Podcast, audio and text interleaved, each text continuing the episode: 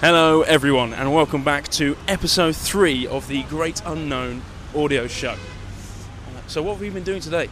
Well, we are still in New Delhi, and today is Republic Day, which means that alongside 30 million Indians in New Delhi, there's going to be a few more as the president is in town. How amazing! Today he's at the gates of India to celebrate Republic Day, and today is a very special day for the Hindis of India as it celebrates the reclaiming of the Hindi Ram temple, um, which has been in the possession of the Muslims uh, for about 500 years, um, up until now.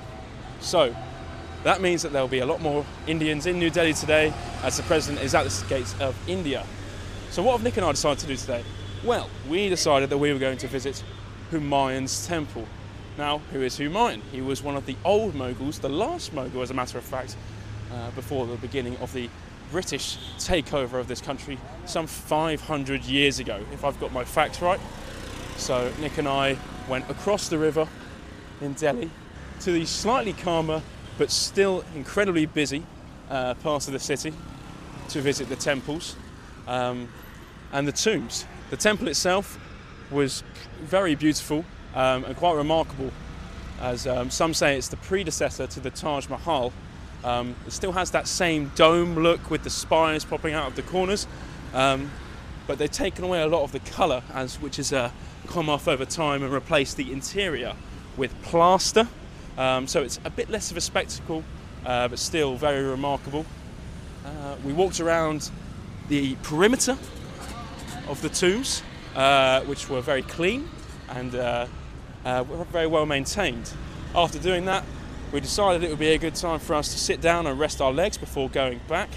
And in that time, we must have been approached by about a dozen uh, young Indian men, all asking for photos, and even a group of young lads who wanted to use my phone as a means of as a means of recording uh, some Instagram reels. No women, unfortunately.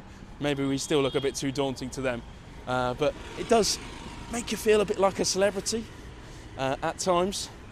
Even though I am in my uh, Costco anorak, my dark blue Fulham tracksuit bottoms, and my bright orange uh, Columbia compression top. Uh, but still, somewhat of a celebrity around these parts. So, what's next for us today? Nick and I are about to try our first non vegetarian meal in Delhi. And I guess this is where the stereotype of Delhi belly comes from. So, I'm very excited to see whether or not we will be on the toilet for the, for the remainder of the evening after we finish our meal, or if our stomachs are able to survive what could be a very traumatic turn of events to the start of our travels. So, when we arrive at the restaurant, we will reconvene and continue with our next segment, Food for Thought. See you there. And we are back. We have decided to go to Nizam's, uh, which is our first non veg option. Second. Second, sorry, but first recorded non veg Mm-hmm. option. Nick's already tucked into what, what, what have you got there? Uh, what was it called? Paran- Paranta bread? Yeah, Paranta bread. Well, we, Fucking fit. Oh my god. I do apologise for the expletives to start off with. uh, so we had to wait for about 25 minutes for this because it's absolutely heaving inside. Um, and then as soon as we got our food, the uh, one of the gentlemen who's working here kindly offered us a table, which is absolutely fantastic stuff. Um, in the meantime, we did uh, get drinks, and I have to admit, my drink must have a certain acquired taste because it was absolutely atrocious. Uh, fresh lemon with soda, and I assume that would be soda water, but no, it ended up being a Mirinda, which I've never tried before. But the combination is absolutely abysmal, so I will never be having that again. Well, I would say it's the worst thing I've ever tasted on this earth. It was a vile. As well as that, uh, a kind gentleman also offered me some of his seekh kebab uh, whilst we were waiting, which was very kind of him. Uh, and that was absolutely lovely. So I'm very excited to tuck into this. Uh, I've gone for a chicken biryani, an obvious classic and staple in English culture, but uh, first time trying in India. So here goes nothing. No tube needed. some uh, lovely uh, atmosphere from the uh, cultural music. The biryani is it's a standard biryani. It's got a bit of salt in it, not too much chicken, and we've got a yogurty dip to go alongside it.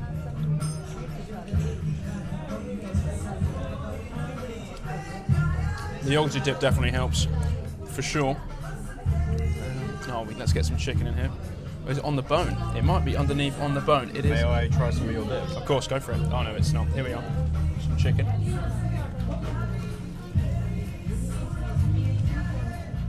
Mm. Right. So, It's like a yogurty mint dip. yeah. Chicken f- uh, feels tender, fresh. Um, not really much more I can say until we get back and see whether we're going to be on the toilet for the next uh, five hours or so, or for the rest of our trip. Hopefully not. Uh, Right. Alongside the bread, Nick also went for a, an Azam staple. This looks like an egg roll. Has it got meat in It it? was called the combo roll, so I don't know what's in it actually. I'm gonna assume egg, potato maybe, and vegetables. Okay.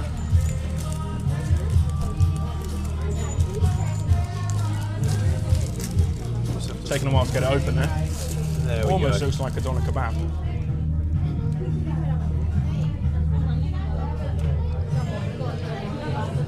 He really is thinking about this.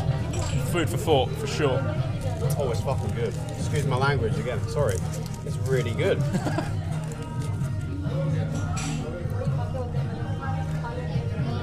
What's the classic potato curry that you have in an Indian restaurant? Bombay potatoes. Bombay tastes like Bombay potato. Right. Yeah, that's good. So, uh, following trial tests, I'm just going to try a bit of this bread thing. Put it in the yogurt sauce.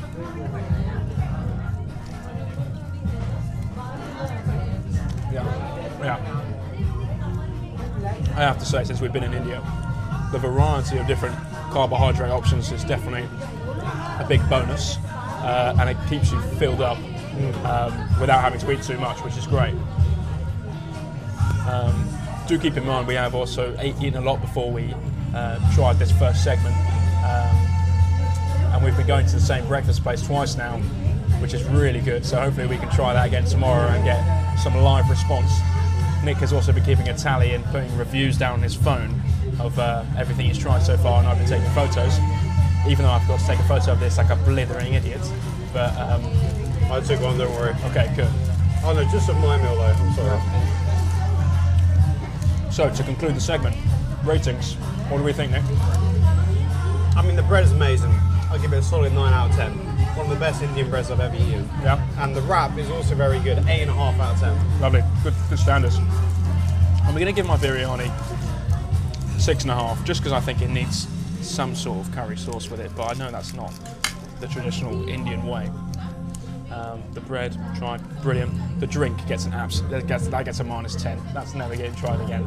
Never in a million years. Just, it's just magic. It smells like scrambled eggs. And Tastes it, like egg. It tastes so strange. It doesn't. It doesn't taste sweet. It doesn't have any pears. It's just diabolical. So it must be an acquired taste because it was going down a treat with most Indians, and they even offered it in picture form. A picture of that. That's disgraceful. I'd never want more than one sip of that. Never again. Maybe you're happy with alcohol. Okay.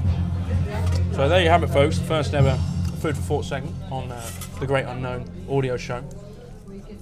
Thank you very much for listening. If you've got this far, uh, listening to us ramble, and we look forward to uh, seeing you in the next episode. Bye bye.